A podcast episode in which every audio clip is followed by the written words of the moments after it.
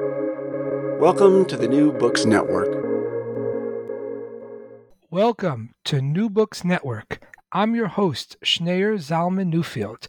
In When Race Meets Class African Americans Coming of Age in a Small City, published by Routledge in 2019, Rhonda Levine provides a 15 year ethnography that follows the lives of individual low income African American youth from the beginning of high school into their early adult years. Levine shows how their interaction and experience with multiple institutions and individuals shape their hopes, fears, aspirations, and worldviews. Levine explores the volatility and constraints underlying their decision making and behaviors. Rhonda Levine is professor of sociology emerita at Colgate University. I'm so glad her new book has brought her to our program. Welcome, Rhonda. Thank you, Zalman. So, to get started, could you please tell us a little bit about your background and what led you to write this work? Ah, well, I have been had been teaching courses on race and ethnicity for well over 20 years, probably a lot longer.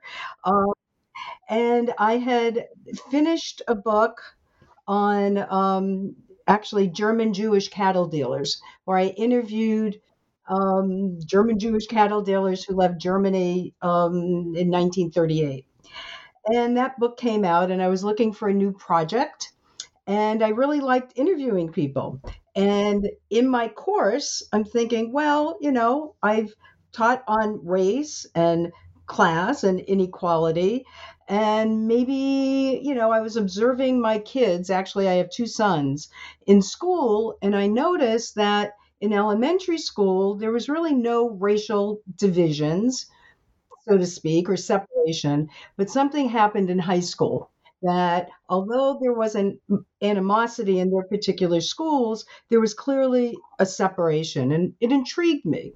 So that's on the one hand, on a very personal level.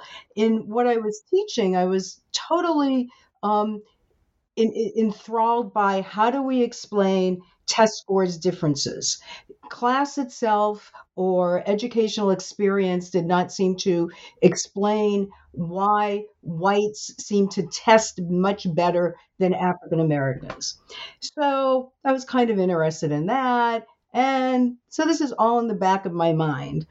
Um, I was at a football game actually and ran into um, a young woman who I had met earlier in, in when she was in um, middle school and she had just started high school. And i asked her what what it was like in high school how she was doing.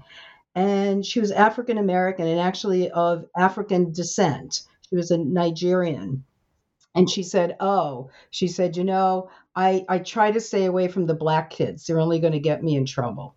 Wow. Like wow that's kind of interesting. And and what i thought of is the sociological work that said there were different identities among Black immigrants and immigrant mentality versus African Americans. So I'm thinking, oh, maybe this has, you know, this is kind of interesting. And so I asked her, I said, gee, would you be willing to tell me about your experience? And she said, sure. So that's basically how this book started. Right, right. I see. And uh, speaking of this study, how many people participated in your study? Well, I followed um, a total of 28 um, young people, most from eighth grade into their into their 30s. Um, there was a slightly more males than females, um, and how it evolved. It was word of mouth like do you have a friend that would talk to me so it's kind of interesting how the sample if you will evolved over time um, and at one point i wanted to make sure that i was getting a lot of people in it and, and at that time the girls in school in high school were much more rambunctious than boys so I wanted to say, okay, I want some of the bad girls, as I as as the kids themselves, in quotes, as they would say, and would they talk to me? And of course, through their networks, they would talk to me. which was a surprise, right? To me. I mean, and, and I think one question, of course, is how does a middle aged white woman talk to black high school kids? Um, and that's a very real question. And I I mean, I don't know if you want to ask me that now or later. It's it's funny. It's literally the next question on my list. So we are in like mind mold over here in, in, sync. Yes, I'm very curious about your, you know, as you say, your middle uh, uh, middle aged, middle class, white Jewish uh, professor. Um, uh, how did the students, young, black, uh, mostly sort of low income students that you were you were speaking to, you were interviewing, you were following, how did they react to you? What was that dynamic like? Yeah, it's um, interesting to say the least. And I, I, I need to say I had very special contacts so I had an in um, with some of the students that knew me well, and also some of their parents. Um, let me just go back. So 20 years earlier, I had been involved with a legal defense committee um, of a young black guy, actually a community college student at that time, who was attacked by white kids and then basically was up for murder. He he killed two white guys. And it was a big legal defense case and I was one of I think 3 white people on the committee. So I had some eh, people in the African American community in the place that I call Parlington knew me or of me. So and I think that's very important. So I had trust, if you will, right away. Um, the kids that I that I knew and that I had met, which is funny that you said, you know, a middle-aged white Jewish woman, because the the first girl who really got me all the contacts, I met her at a bar mitzvah party, right? um, when she was in middle school. So there was this um, kind of I had an interesting relationship to begin with with the kids, and that the other thing is that I wasn't really seen as a professor to them. I was just a mother in a weird kind of way. Um, although I was a faculty and I never hid the fact that I was writing a book and I wanted to hear their views. I mean, I was very upfront about it. That I did not teach in the university where Parlington is near. So there was, I was outside of that kind of academic circle. So there was no issues between town and gown. Um, and, and that's important. But I also then, because of work that I did, political work really, that I did 20 years earlier, I had a presence within both the African American community, but also even within the high school. So I had access to teachers and coaches who knew me in a little different way. So they were, I mean, in some way, actually, to be blunt about it, I was surprised at how open they were. I mean, they uh, uh, some of the guidance counselors, for example, gave me test scores that I was shocked. It's like you really wow. so I had of the cohort that I was really looking at how they were doing on standardized tests in school. So that was very interesting. And, and, and, like I said, the snowball, as we put it like that, how one person I interviewed would then introduce me to another person, um, and that they all were, in, in, which I didn't know it when I started, that there was really, they were pretty networked to each other. Um, that so that if one person said, "Oh yeah, they're okay," and in fact, I mean, I'll tell you that that at one point I was interviewing who the person that I call Izzy in the in the in the book in his living room and the doorbell rang and it was another student. And at that point he was I think selling drugs. And so there was this drug you know transaction going on at the door and I'm in the the living room there. And, and this other person kind of looked and said you know what is you know this white lady doing there? You know, like, what is this? And Izzy just responded, oh, she's writing a book on us. You know? so it was like, you know, they kind of got a kick out of it in a way, saying, Why do you find this so interesting? And I said, they said, I guess this isn't very normal. I said, well, some people might say that, you know. so, so it was, they were, you know, very open. And I think part of it, I don't, I don't think many older white people or white people in general actually ask these black kids, so tell me, what's it like being black? Quite frankly, I don't think they ever asked them for their viewpoints. Like, and so they were and they they would just talk and and the thing is i mean you could say well are they giving me stories that's the other thing um, but that's, would, that's always a, a, question in, in, in in when you're doing qualitative research. I mean, any research, but certainly when you're doing qualitative research and you're relying on the reporting of the people that you're interviewing or you're or you're studying, they're telling you things. To what extent that the, the, the, does what they tell you actually correspond to what's happening in their life? You know, that is a complicated question. Right, and so the question is, how do I verify it? Right? And it's like so so there's a couple of cases that I know actually how I was able to verify. So in, one case, I um um, I forget like some of the names that I gave people. So one of one of the students who was quite bright walked in. I mean, this is like what happened in high school. So this is in tenth grade maybe, and he was telling me the story about how he walked in um, to his advanced American history class and he walked in and his pants were like below his butt or whatever and he kind of walks in and the teacher said can i help you? And he said yeah i'm in this class. And he said well bring your card up here. Are you sure? Right? Are you sure you're in this class? And he showed him and of course he was. And so the when the the student was telling me the story about how why he then dropped AP American history is like how the teacher treated him. So it's like, okay, maybe, maybe not. But then I heard the same story from another student saying, oh, and you won't believe what happened to so and so in AP American history. And I said, really? What? You know, and they tell me the same story. Or in another case, a lot of it had to do with Izzy, who is a real character, would tell me something about how he got into trouble with this and that, and between drugs and gangs and playing football and and what happened. And so he tells me this story, and I'm thinking this is just too fantastic. It's like wild, but I have it down. But then in another interview, I'm interviewing the football coach, and the coaches tell me the same story. Wow. So, so it's like, you know, because they were really annoyed and this is what happened and they found it out from his older brother. And, and I said, oh, okay. You know, so that there was that kind of triangulation.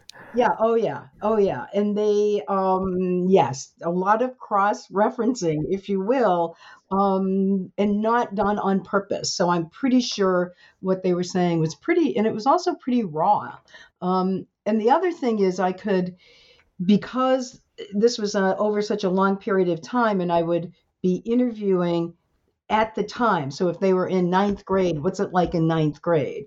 But by 11th grade, they would be saying something, and I could say, Well, remember in ninth grade, you said X.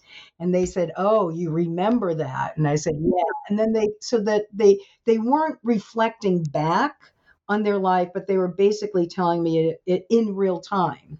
And I then had the the the luxury, if you will, of going back in their life, so that by you know the third or fourth or fifth year, they didn't have to go back and give me background because they knew I knew their background. Right, right. I'm curious. How does um, the the experience of the um, uh, of the of the students that you studied, um, how does it relate to the issue of racial stigma and the need for respect? Oh, that's huge. I mean, I would say that was their biggest biggest issues for them in school in school that they are clearly although i am i do not think teachers intended it but they clearly were racially marked um, uh, in one case, this one kid who, in fact, was very bright um, and, and has gone on actually as a PhD now in engineering. Um, but that's a, he was like a quote unquote success. Um, and he was bright to begin with. But when he went to high school, he went in, and one of the teachers kind of gave him a bad time. And he said to me, he said, Look, he said, I know that they looked at me as this black kid and thought I was just a screw up. And so they treated me like that, but I was not going to let them get away with it. But he said he had to like prove himself, right? So he clearly was racially marked. But the other kids, some kids who eventually dropped out, um, you know, one one girl, for example, said, "Look, um, I was having problems in math." I couldn't follow. The teacher was going too fast. So I asked her for help and she said yes. So I went. She said, come after class or after school or whatever it was. The girl went. The teacher didn't show up. So the girl said, "Well, she's disrespecting me." So the next day, the teacher said, "Well, why didn't you know come? I, you know, I didn't come yesterday, but come today." And of course, the girl said, "Sure, sure," and didn't show up. The next day, the teacher said, "Look, why didn't you come? I was waiting for you." And the girl basically said, "Hey, you know, you didn't respect my time. Why am I going to respect yours? So respect is clearly a huge, huge issue. And I think part of it is, and, and I think we know this as sociologists, anyways, that um, how these kids are seen just out walking the streets. I mean, a lot of the the boys would say how um, just walking the street, they notice once they reached a certain age, and especially if they were large, big kids, and most of the boys I interviewed played football, so they were big. Um, they said the women, the white women, would pick up their kids. One kid, one guy told me this; it was funny. He said, "I'm walking down the street, and this white woman is holding her little kid right by the hand, and I kind of smile at the kid, and the woman picks the kid up like I was going to steal the kid." You know? Oh God! They know this. They see this at a very young age. They they clearly and in school it's a real problem um, when they're racially marked, and even if they're the um, only if they're in an advanced class and they're the only black kid in the class, and then oh let's talk about slavery, and they all look at the black kid and they say what am I supposed to like speak for every black person? So they they clearly feel racially marked without a doubt. No matter, I mean, it's and it's almost like I want to be recognized that I'm black, but don't single me out because I'm black. And then because of the they are being singled out and and and treated differently, there there seems to be this kind of deep uh, um, uh, desire to or need to be respected from on the part of the teachers, on the part of the school, and that if they're not respected, then you, are saying that some of the students uh, kind of act out in order to to kind of uh, uh, equal the score or something. To, no, to absolutely. To, they they totally i mean lash out i mean one girl i think i talk about this in the in the book where she got up late and her mother didn't have a time to do her hair. So she had a, um, a kerchief on her head, right? Like something on her head. Well, because of gangs, you couldn't wear headgear in the high school. Um, so she's walking to English class, and the hall monitor said, "You know, go in, Carmen, go in the girls' room. You have to take your your headgear, your your scarf off." And she said, "Look, it, I didn't have time to do my hair. I can't do that. It would be wild." And they said, "Doesn't matter. Go do that. I have to go to English class. No, do that." She goes into the the, the girls' room, and she realizes I want to go to English class. So she goes to English class she comes out of English class. The same monitor said, I told you to take that off. Now go to the principal's office. She goes to the principal's office and um, they said, No, you can't do this. She goes, No, my mother didn't do my hair this morning, blah, blah, blah. Well, what happened? They basically suspended her because she was wearing headgear and she gave them a lot of grief, right? She said, You got to be kidding. No, call your mother. She called her mother and her mother's laughing and she's saying, Don't laugh at me. Like they're kicking me out. They're, you know.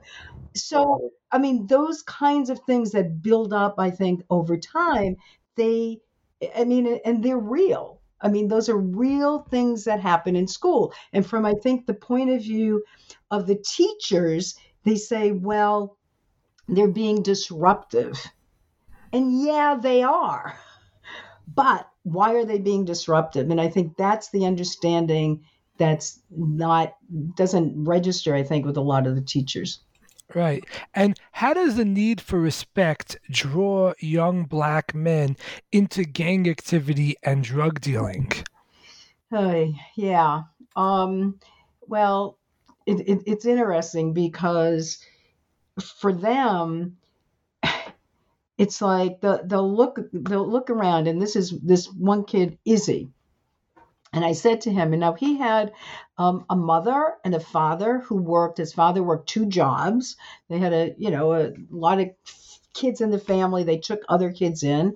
And I said, Izzy, I don't get it. Like you have two parents that work really hard, yet, you know, you're always getting into trouble. You're selling drugs. You're doing this. You're doing that. You're whatever. And I said, why? And he looked at me and he said, look, he said, why should I spend time in a crappy job, have no respect when I just have to deliver XYZ and make so much money. It's so much easier. What do you say to something like that? You know, which, I mean, that opens up, you know, it's like, yeah. And for other kids who have, you know, I mean, they, they're, it's very chaotic home lives. I mean, these kids, it's a, I mean, what kept most of the boys in school was sports um, without that, I think a lot more would have been lost. And I think that's what happened with a, a good number of the girls that I interviewed because they didn't have sports like some of the boys did. And it was just um, the street was more attractive. It was more fun. Um, and if they were on the street, they would basically be also treated differently. And so that gets into that issue of respect. And even though if you ask all of them, what do you want to do five years from now? Oh, I'm all, I'm, we're all going to college, right? And it's like, well, wait a minute, you know, why are you doing X, Y, Z? Right. So you saw a, a, a, a very strong kind of disconnect between the aspirations that the students talked about in terms of what they want to do in the future and what they were doing in the present and how those two didn't seem to line up so well. Absolutely. I mean, it was, I would say, across the board, every one of them had very what we would call middle class values. I'm going to work hard. I'm going to go to school. They all thought school was their ticket to upward mobility. Um, even though they did not do well in school, they skipped classes. I mean, they were truant more of the time.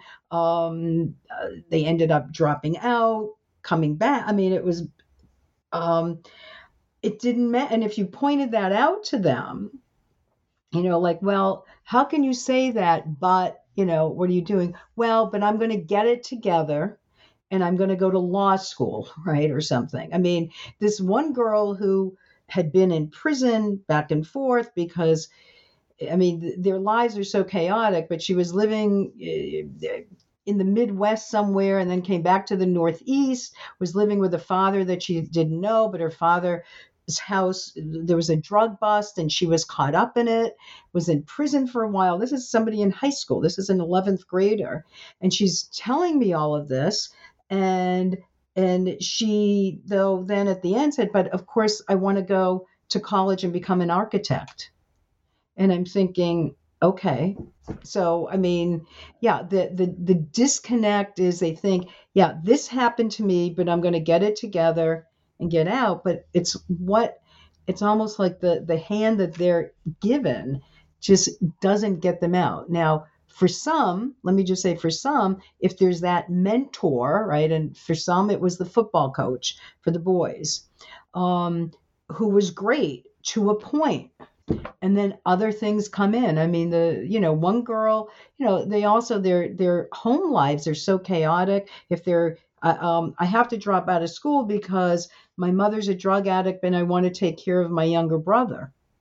So you know those kinds of pressures where um you know and these are not deep poverty kids. These are low income if that makes sense. These are just low income african american kids. It's not we're we're not i mean it's heavily a poverty district now um in terms of overall Parlington is over 30% officially poor, but they're not, I mean, we're not talking about um, major metropolitan area where pockets of, of, of deep, severe poverty. Um, yet these kids, it's still so difficult. Right, right. And I'm curious, what is social and cultural capital, and how do Black peer networks impact these two aspects of the lives of the kids you studied? Ah, okay. So if we look at so just social capital in terms of their networks, and we'll just look at networks, um,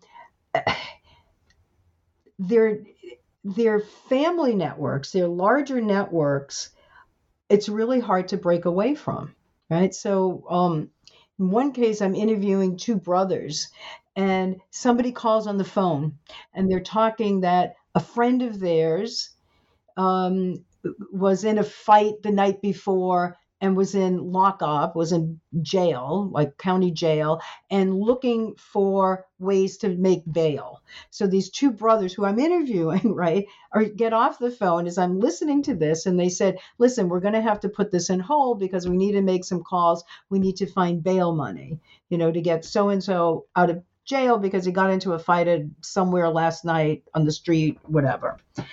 Now, that in and of itself is something that when my kids were that age, first of all, if they even got into trouble, what were they going to do? They would call me, Ma, I need money.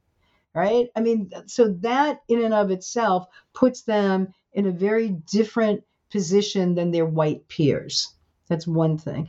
And and just their um knowing, I mean, my kids knew from probably from birth that they were going to go to college and knew how to do that these kids do not have even that kind of cultural capital. So they're dependent on school administrators to tell them like when to take tests for example even before going to college.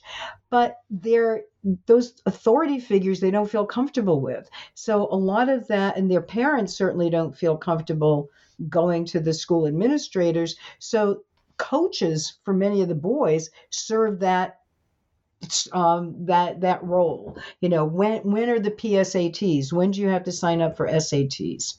Very kind of certain things that's going to get them into places. The other thing is even for summer jobs, they don't have that kind of networking that's going to put that give them a decent job right? So it's not like some father who has a small business will hire his kid to work there for the summer. These kids don't have that access. Right, right. And and um, uh, for the kids you studied, what is their attachment uh, to their school like, and how is their academic performance in general? Yeah, well, that was in in some ways the the biggest what what what accounted for their attachment was basically football in, in or sports right and that's what attached them to school yet there were such pulls that that I would think that that should have improved their academic performance. And what I was able to see is that in ninth grade, for example, high hopes, and that was like, you know, coming out of middle school, they were bright, they were going to not do what older siblings did or, or something or other, right? By ninth grade. By 10th grade, there's basically a drop.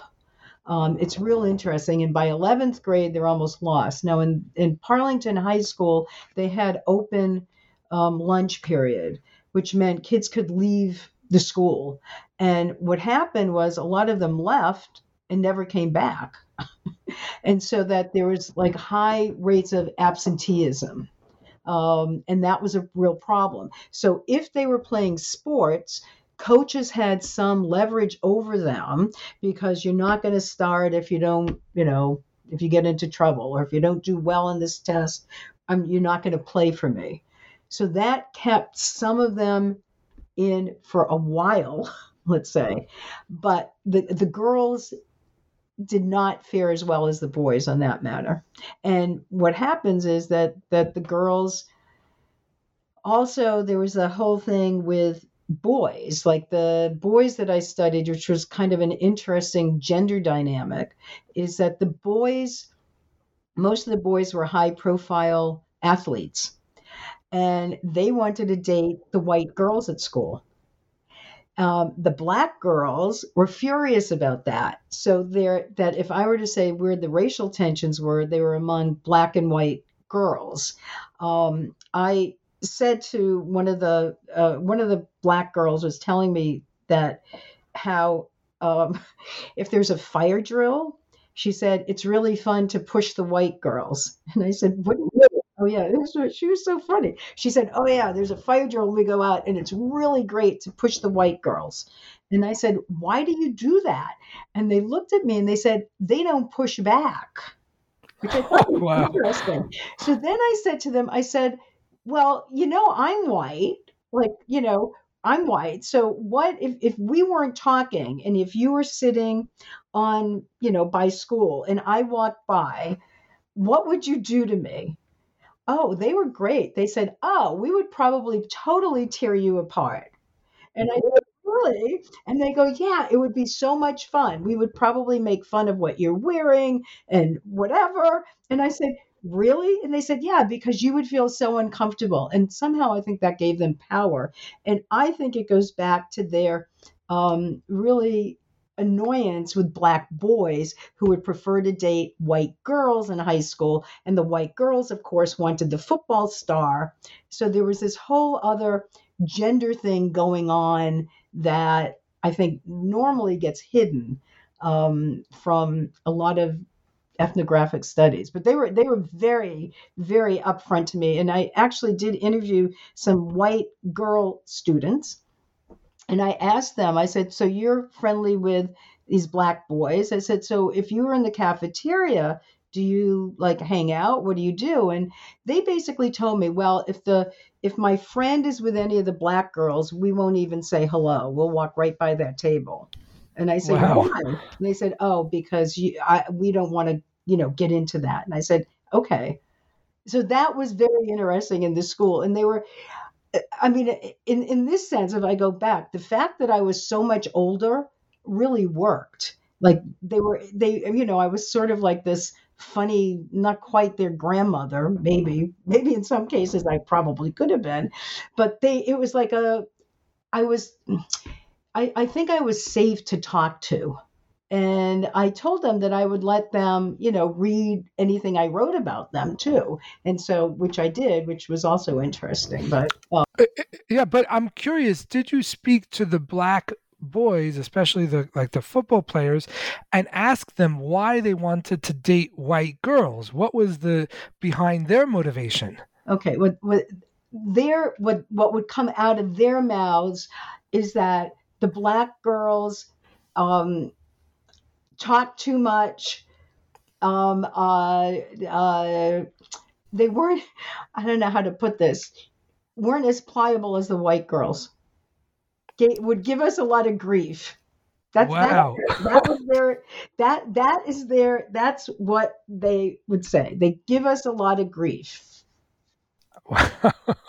so in other words the the the the black it sounds like the black uh, girls were sort of toughened up oh, by yeah. by by life and by the the the racial um, marking that you that you you mentioned Absolutely. and by all of these you know pressures around them that seems that it made them kind of very um, independent and and resilient and maybe that was something or that part of that was something that the black boys didn't find attractive exactly and but what the the downside to that is that what it did that it had forced many of the black girls um, to get involved with black guys who were no longer in high school, who were more in gangs and were a lot older than them and um, not let, us put it this way those relationships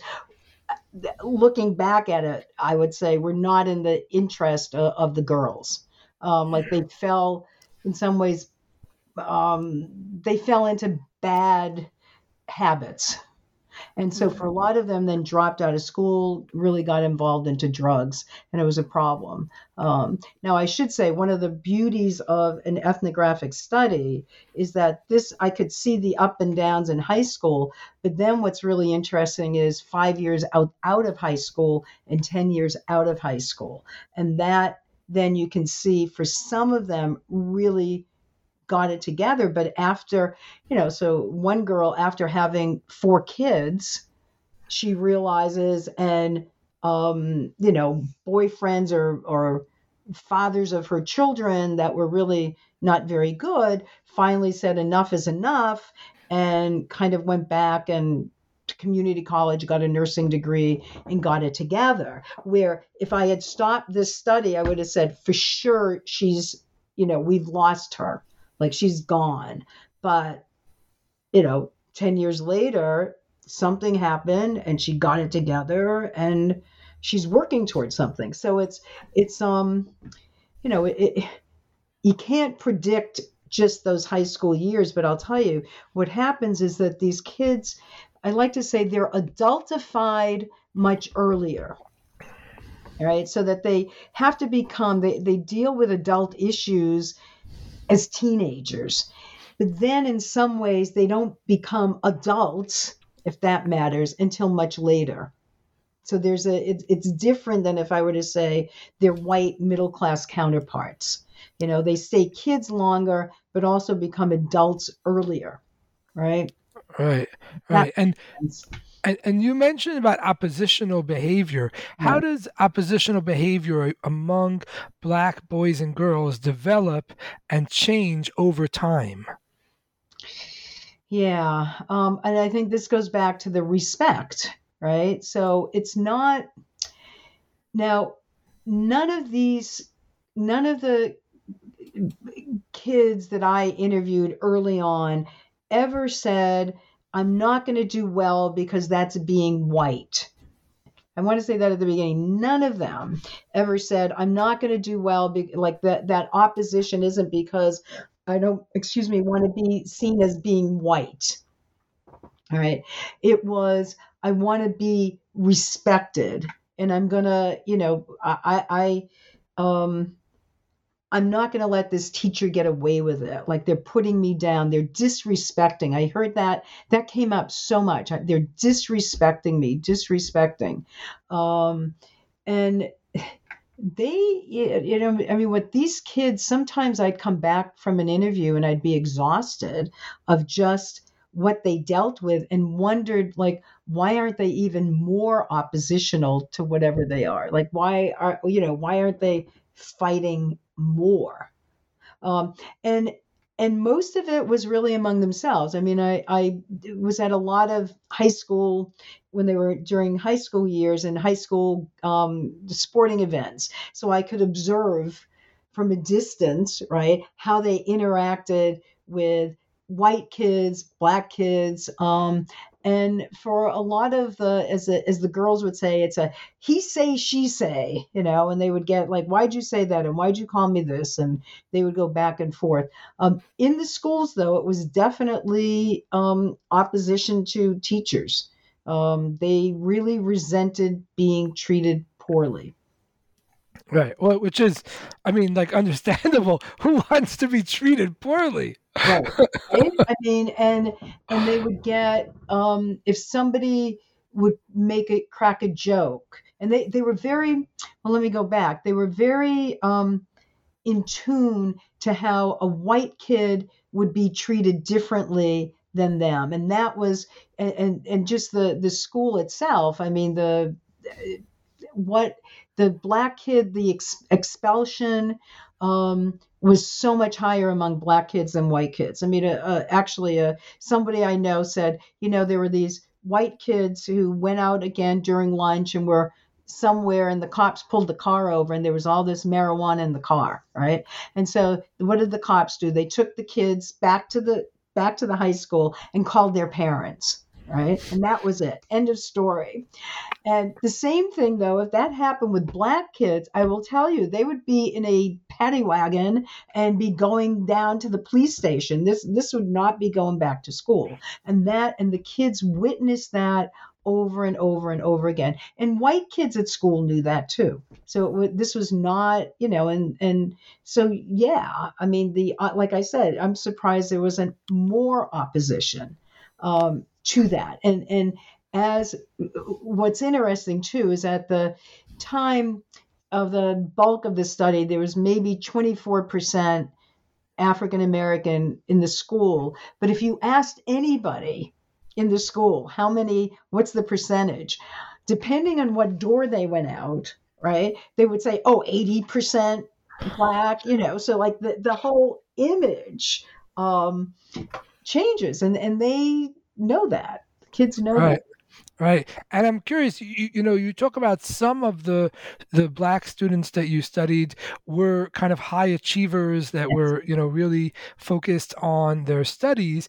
I'm wondering, um, did these black students, these high achievers, uh, pay a social price for their achievements? Did they stick out because of their academic achievements, and were they was there a social penalty because of that? What's interesting is the the kids that I interviewed, the answer is no, and the the one person that I told you that eventually got a PhD um, uh, went on, and and he he was great. He was a high achiever, but he also hung out with everybody. So in the the kids themselves were proud of them. That was the other thing. In this particular group, it's like, yeah, you know, like so and so does really well. Like he's going to do okay. Um, somebody else who said they they this one guy who said he couldn't he he couldn't play go out for basketball because he had to work and he had to like help support his mother at that time and he said he was worked a lot after school but he was still friends like they were like how they manage those networks um, was quite interesting to me. Like they were not. Um, so that whole business about acting white. Um, now, I, I mean, these are the these high achievers, and and one guy who went on to college. It was a kind of a football star, football scholarship. Um, then eventually got an MBA. He's also doing quite well. Um, but nobody ever thought he was acting white and there, there was not in this group but but let me say in these particular students they they were able to balance that it wasn't like what the girl who I first talked to who said, I'm not going to hang out with any black kids, they're going to bring me down. Now, that totally changed by the time she was a sophomore, I should say. And that that just didn't happen. But there was, you know, that that kind of view just did not just wasn't present among these kids, which was surprising. Right. And um so you studied, um, especially the the um, sport, um, the girls and boys who were involved in sports, and the boys tended to be involved in basketball and and football. and football. Mm-hmm. And I'm curious, what role did race, if any, play um, in the the sports um, you know aspect of school. Yeah, what, what's interesting to me is that for the for the boys, basketball and football were very high profile sports. So they were also kind of stars, right? So, so many many of them high profile stars. Um, on the team itself, what was interesting is that during season, and this was particularly for the girls who played basketball, during season, they would, the team, the white kids and the black kids would be fine. But off season, they didn't even talk to each other, the black and white kids which was wow. I, thought, I thought was like just fascinating you know especially for that that happened for the girls in particular the boys i'm going to say that the majority of basketball and football players were probably African American, at least the stars were. But during the the kids that were outliers who didn't play a whole lot but were on the team, the they were fine on the court or on the field, but that did not carry off the court or off the field. And I think that's probably goes even if we look at college sports. Um, that the I know when I was teaching that I think the football field may have been the most integrated space on campus, um, but once you left that field, it was total kind of black and white. Right. Wow. And um, how does the engagement from school on the part of the black girls impact um, their their romantic decisions?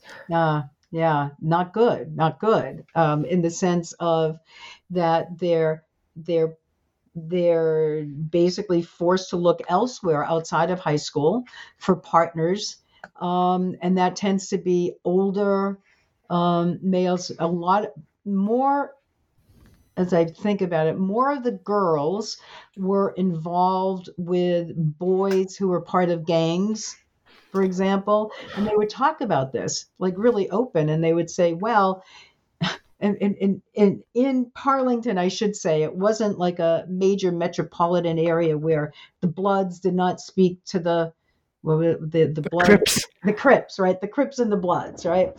And so one was blue and one was red, and so they would talk about how somebody's boyfriend could have been a Crip, but her brother was a Blood, and the real problem if you were dating a Crip or a Blood, then you had to wear all that color. That was their major concern, but they knew this. I mean, and and um, in some ways, I think when I was doing the actual interviewing, when they were in high school, I was probably pretty naive about the extent of um, the extent of the Crips and the Bloods and what they were probably involved with.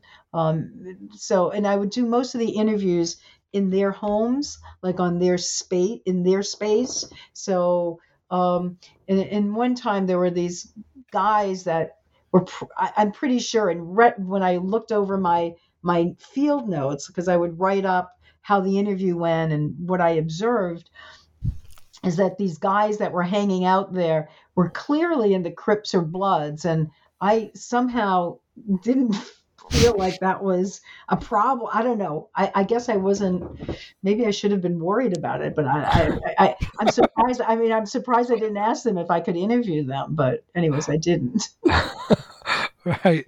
Wow. And uh, you um, you found that that some of the black girls became what you call the uh, uh, boundary keepers yes. for racial uh, uh, distinctions at the school. Uh, how did this manifest? Well, they uh, like on the one hand, like pushing the white girls away, literally, physically pushing them away. But at a basketball game, for example, like where people sat, they would actually throw things if white kids got too close to where the black kids were sitting. That's one thing. It was like really interesting. And there were clear spaces in the um, cafeteria, for example, that were black spaces. They were clear, and they would, and the girls would make sure that that was known as a black space. Um, and and so they were that in, in a way they were really put. I mean, physically during a fire drill they could push the white girls, but really wanted the white girls at a distance, and that um, and and when I when I went back and started actually coding and realized like how much the relationship between the black boys and white girls really affected black girls' identity. Um, so I don't know if that yeah. quite answers your question. Right. No, I, I, I, I hear what you're saying. Um, to go back to something you mentioned earlier, you talked about how because um, because your study was such a, a, you know took place over such a long period of time, you're able to see a real development on the part of um, the the people you were studying. So people sometimes ended up in very different places than you one might have anticipated based on what they were doing in high school. You know, they were able to really turn their life around and end up in a much more kind of positive place. Um, I'm curious, do you have a sense now of what are some of the factors that really determined w- what people's long term outcome would be? That's a toughie because in, in some ways the, the the most obvious is also the most um, idiosyncratic in some ways. Um, it's like that one person who had an impact on someone. um, uh, that was key. Um, yet, not in all cases, right? So, why did, for example, the football coach have a really big impact on one of the kids that went on to get an MBA, yet on one of that kid's close friends just sort of was in and out of rehab, still in and out of rehab. Um, for for some, um, some stability in marriage later on, and kids that did it for some much later than I would have thought. I mean, later, but that that was in some ways. Um, it, it's a it's a toughie. It's and and some, you know, are you in with the wrong crowd? I mean, it seems so individualistic that becomes like for me, I want to look at more the macro. So I'm looking like, okay, what's the big picture here? All right. All you right. know, it's like, well, if they did XYZ. So some of some of the boys, for example, went into the military eventually, and you would think, okay, was that a good thing or not a good thing? Well, in some cases, maybe okay, it was better than where they were going to be, but and then in another case, you know, came back PTSD, really kind of messed up. So I don't know, is that good?